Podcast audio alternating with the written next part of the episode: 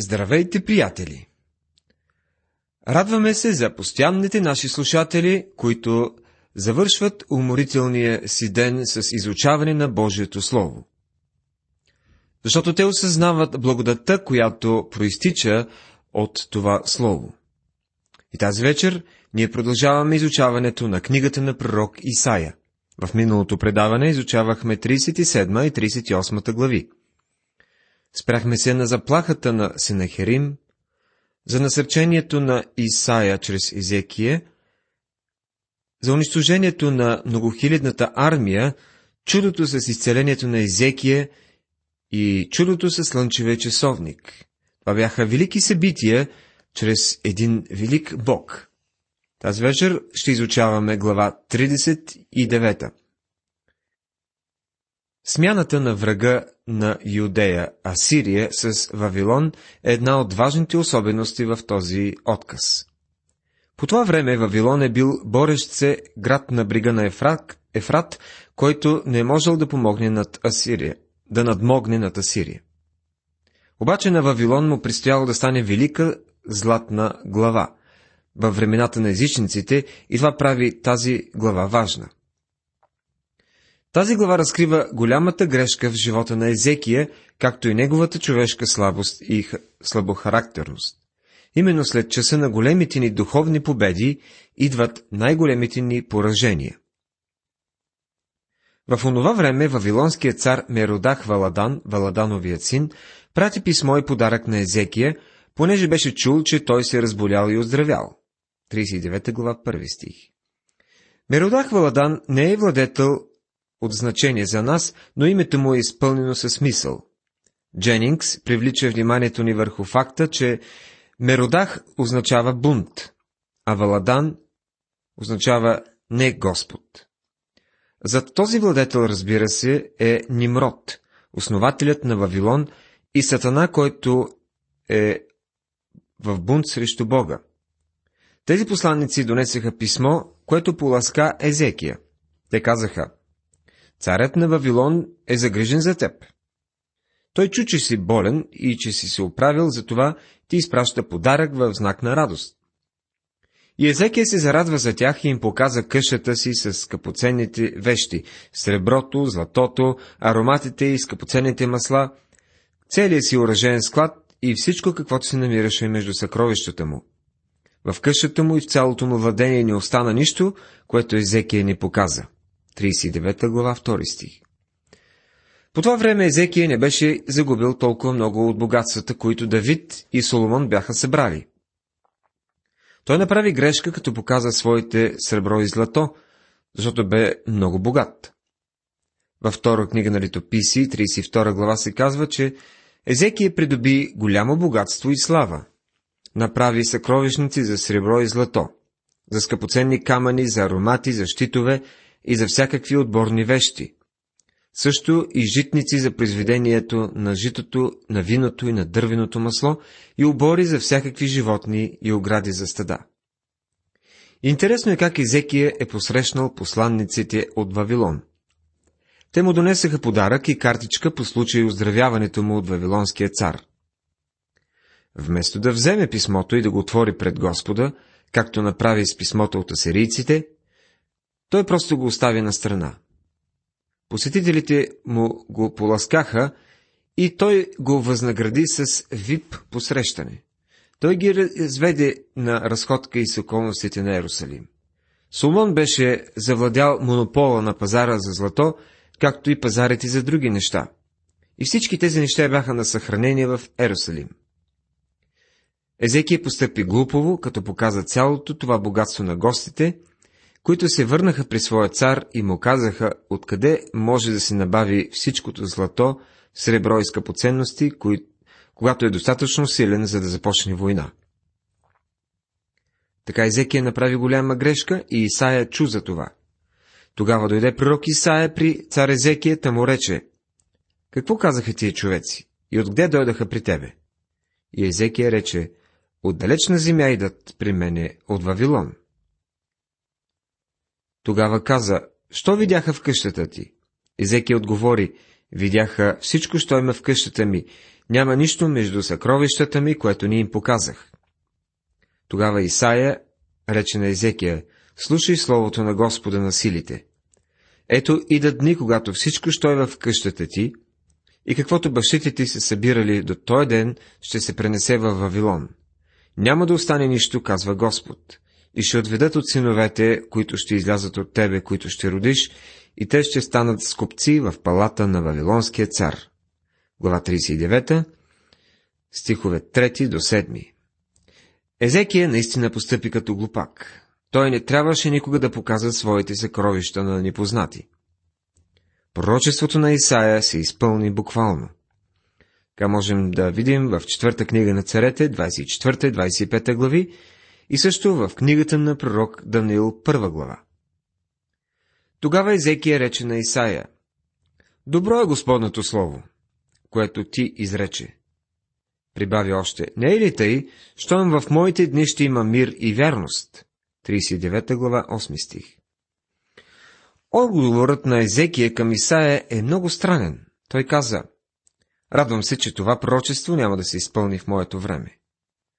Той беше благодарен, че тези неща нямаше да се случат в неговите дни, ами децата му, ами внуците и правнуците. Защото тези събития се случиха в техните дни. Животът на Езекия бе удължен с 15 години. Беше ли това за добро?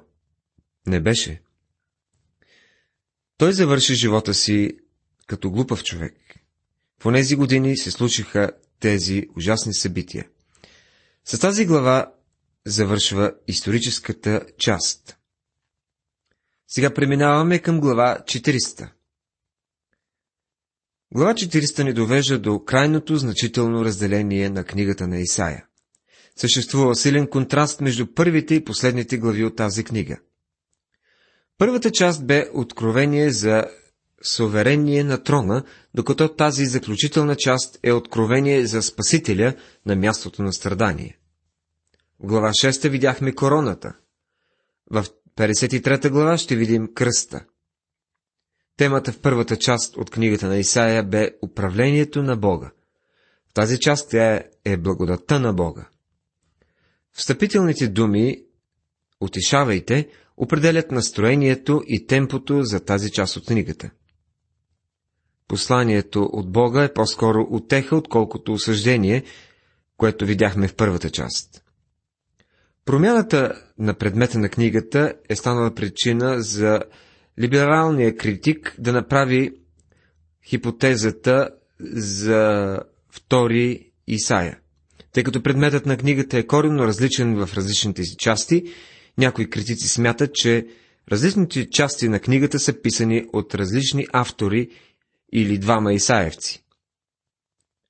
Една промяна в посланието със сигурност не изисква като извод и промяна на авторството. Посланието бе променено, но не и пратеникът, който го донесъл.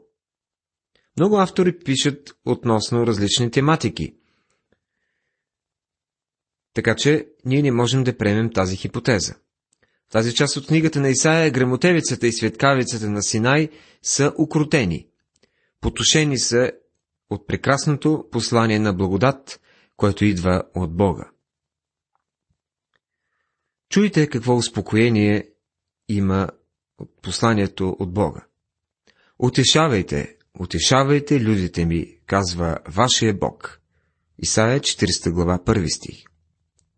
Всичките горко и бреме от първата част от книгата са били вдигнати, тъй като сега има един, който носи нашето бреме. Един, който по-късно ще изпълни всичко, което Исаия разказа за него. Той ще бъде онзи, който ще отправи поканата. Дойдете при мене всички, които се трудите и сте обременени, и аз ще ви успокоя. Матея 12 глава 28 стих Господ Исус Христос вдигна нашето бреме. Утешавайте людите ми. Това е знак за купнеш в пулсиращото сърце на Бога. Нашият Бог е Бог на всяка отеха. Това е начинът, по който Павел говори за него във второ послание към Коринтените, първа глава, 3-4 стихове. Благословен Бог и Отец на нашият Господ Исус Христос, Отец на милостивите и Бог на всяка отеха, който ни утешава във всяка наша скръп, за да можем и ние да утешаваме тия, които се намират в каквато и да била скръп, с отехата, с която и ние се утешаваме от Бога. Святия Дух е назован утешител. Господ Исус каза, аз ще поискам от Отца и Той ще ви даде друг утешител, за да прибъдва с вас до века. Днес Той е нашият утешител. Говорете по сърцето на Ерусалим и извикайте към него, че времето на воюването му се изпълни и че беззаконието му се прости, защото взе от ръката Господня двойно наказание за всичките си грехове. Глава 40 стих 2 Били се изказвани предположение, че когато е ставала дума за задължнялост или за ипотека на къща в Израел, този факт е бил записван на хартия във вид на правен документ, който е бил поставен на прага на входната врата, така че всички съседи и приятели да могат да видят, че мястото е ипотекирано. Друго копие от този документ е било пазено при онзи, който е държал ипотеката за мястото. И когато длъжникът е изплатил дългът, второто копие от документа било заковавано на прага на къщата, така че всички да видят, че дългът е бил изплатен.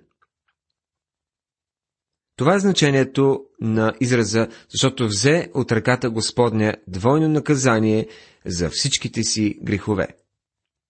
Греховете на Ерусалим бяха изплатени от онзи, който страда извън портите й. Това е разликата между отношенията между Бог и хората му в Стария Завет и взаимоотношенията му с нас в днешно време. Това разделя и християнството от всички езически религии от закона на Моисей. Разликата е обвита в малката дума умилостивяване. В физическите религии хората носят дарове на своите богове, за да ги умилостивят. Много хора считат, че именно това се има в предвид в Библията, че те трябва да направят нещо, тъй като Бог е много сърдит, да го привлекат на своя страна. Народите в физическите религии правят това, защото техните богове са сърдити и е трудно да се спогодят с тях. Техните чувства лесно биват ранени и те са много неприятелски настроени. Факт е, че грехът, човешкият грях е отчуждил човека от Бога, но Бог е този, който е направил нещо по въпроса. И днес Бог е умилостивен. Вие не трябва да правите каквото е да било, за да го спечелите на своя страна. Умилостивяването е към Бог, а помирението е към нас. Бог е направил всичко, което е трябвало да бъде сторено. Само ни се предлага да се помирим с Бога, не да направим нещо, за да го умилостивим. Бог вече е на наша страна, именно това направи за нас Исус на кръста. Ние трябва да приемем това, което Исус е направил. И това е словото на утешение за един изгубен свят. Глас на един, който вика – Пригответе в пустинята пътя за Господа, направете в безводното място прав друм за нашия Бог. Глава 40, стих 3 Всички четирима автори на Евангелието, Матей, Марко, Лука и Йоанн, цитират този стих като отнасящ се за Йоанн Кръстител. След като намираме този стих четири пъти в Новия Завет, то няма да спорим относно него. Той наистина се отнася за Йоанн Кръстител. Всяка долина ще се издигне и всяка планина и хълм ще се сниши. Кривите места ще станат прави и неравните места поле. И славата Господна ще се яви. И всяка твар купно ще я види, защото устата Господни изговориха това. Глас на един, който казва, провъзгласи. И отговори се, що да провъзглася? Всяка твар е трева и всичката й слава като полския цвят. Тревата съхне, цветът вехне, защото дишането Господне е духа върху него. Наистина людите са трева. Тревата съхне, цветът вехне, но словото на нашия Бог ще остане до века. Глава 40, стихове 4 до 8. Човекът е сравнен с тревата по полето. Въпросът е, как може да има отеха в това да ни припомнят, че ние сме само една трева. Нашата трева е изключително красива след пролетния дъжд, но не след дълго време, след като слънцето е поизпече, тя започва да вехне и да умира. И човек е по същият начин. И някой ще каже, да, в това обаче няма никаква отеха. Напротив, има. Човек е слаб, крехък и немощен, но Божието Слово е силно, сигурно и надежно. Божието Слово е нашето скривалище, една основа, върху която ние можем да починем. То е нашият меч и щит, нашата висока кула, защита, сигурност и спасение. Казва се, че ние се възродихме не от тленно семе, а от нетленно чрез Божието Слово, което живее и трае до века. Защото всяка твар е като трева и всичката слава като цвят от трева. Тревата изсъхва и цветът окапва, но Словото Божие трае до века. И това е Словото, което ви е благовестено. Първо послание на Петър, първа глава, 23 до 25 стихове. Само Евангелието може да даде вечен живот на човека, който иначе по естествени причини е само за кратко време на тази земя. Сега забележете прекрасното послание. Ти, който носиш благи вести на Сион, изкачи се на високата планина. Ти, който носиш благи вести на Иерусалим, издигни силно гласа си. Издигни го, не бой се. Кажи на юдовите градове, ето вашият Бог. Глава 40, стих 9 Благите вести, това, са, това е Евангелието. Благите вести на Йоанн Кръстител бяха Ето вашия Бог. Докато не видите Исус Христос като Бог слязал в плът, вие не сте го видели наистина. Вие трябва да дойдете при Него такъв, какъвто е. Не просто човек, но като Бог. Бог с нас. Ако той е просто човек, ти не би могъл да го приемеш като спасител. Но той е Емануил, той е моят спасител, той е твоят спасител. Ето Господ Иова ще дойде с сила и мишцата му ще владее за него. Ето наградата му е с него и въздаянието му пред него. Глава 40 стих 10 Сега Исаия, както прави обикновенно, съчетава първото с второто идване на Христос. Този стих ни отправя и към второто пришествие. Всъщност и благовестието включва първото и второто идване на Христос. Ние сме склонни да се отклоним и да се съсредоточим върху първото или върху второто Христово пришествие. Нека обаче да се съсредоточим едновременно и върху двете идвания, според пълнотата на Евангелието. Следващите стихове ни въвеждат в откъса, който говори за Божието величие като Създател – кой е примерил водите с шепата си, измерил небето с педя, побрал в мярка пръста на земята и претеглил планините с теглилка и хълмовите с звезни? Глава 40 стих 12 Кой е сторил това?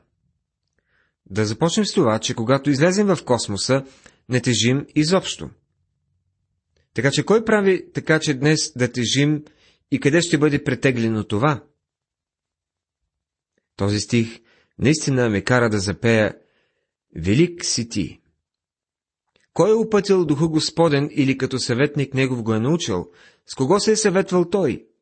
И кой го е вразумил и го е научил пътя на правосъдието, и му е предал знание, и му е показал пътя на разума?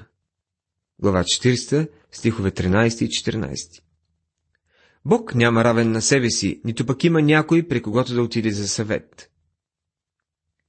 Някой е задал следния доста закачлив въпрос. Кое е това, което си видял и което Бог никога не е виждал? Отговорът е много прост. Бог никога не е виждал равен на себе си. Аз виждам такъв всеки ден. И тъй, на кого ще уподобите Бога? Или какво подобие ще сравните с Него?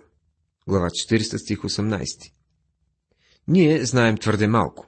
Всичко, което знаем е това, което Той ни е разкрил в Божието Слово, но Той не ни е казал всичко.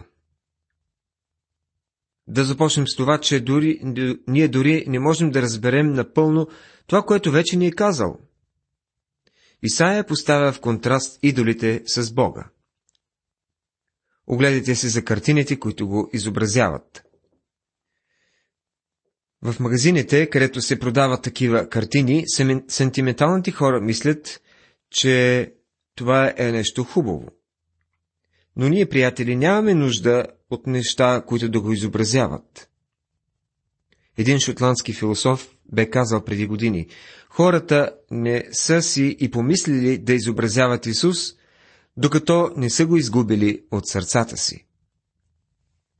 А сега, тук е първата доста иронична атака, която Исаия ще направи срещу идолопоклонството.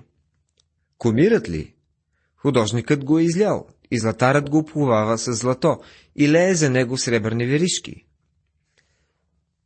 Който е твърди сиромах, да пренесе принос, избира негниещо дърво и търси за него изкусен художник, за да го направи непоклатим комир.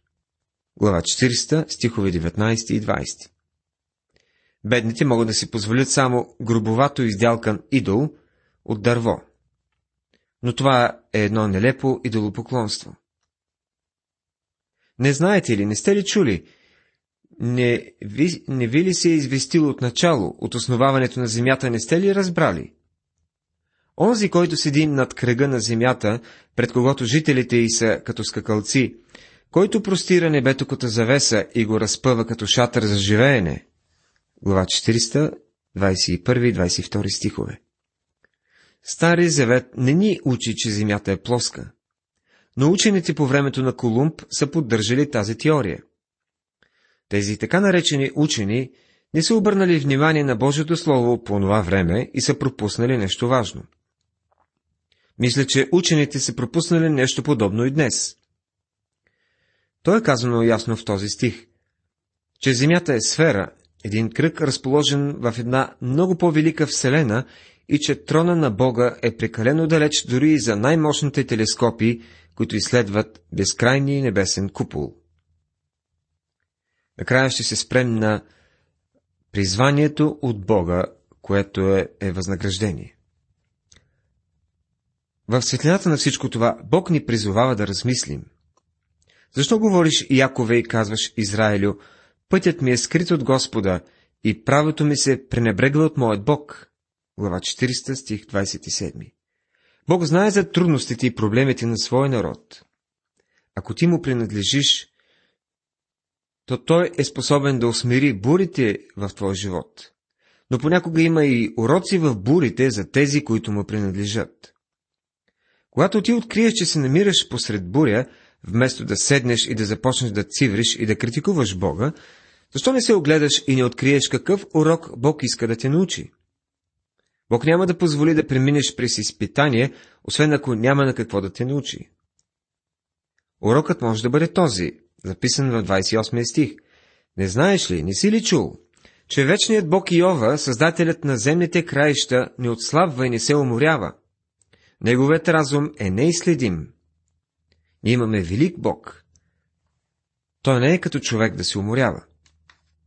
Даже младите ще отслабнат и ще се уморят, и отбраните момци съвсем ще паднат. Но ние, които чакат Господа, ще подновяват силата си, ще се издигат с крила като орли, ще тичат и няма да се уморят, ще ходят и няма да отслабнат. Глава 40, стихове 30 и 31. Тук можем да открием три нива на силата и тези нива можем да ги открием в три фази на християнския растеж, според първо послание на Йоанна, 2 глава, 12 стихове нататък. Един чернокош проповедник проповядал една чудесна проповед и казал, братя, тази църква трябва да ходи. А един от дяконите казал, амин. Проповедника продължил, братя, тази църква трябва да тича. Дяконът казал, алилуя. Тогава проповедника казал, братя, тази църква има нужда да лети. Същия дякон казал, амин и алилуя. Тогава проповедникът отговорил, да, ама ще струва доста, за да накараме църквата да полети. Тогава дякона казал, нека ходи, братко, нека ходи. Приятелю, независимо от това, кой си, ако ще се ръководиш и ще се движиш с Бога по тази земя, това ще ти струва нещо. Но Господ е с тебе. И той казва, че няма да позволи да отслабнеш и да се умориш. Но ние, които чакат Господа, ще подновят силата си. Уважаеми приятели, ние се запознахме с 39 и 40 глави от книгата на пророк Исаия. След гречката на Езекия разгледахме прекрасната поема на успокоение, откровение и призвание от Бога. В следващото предаване ще изучаваме глава 41. Бог да ви благослови!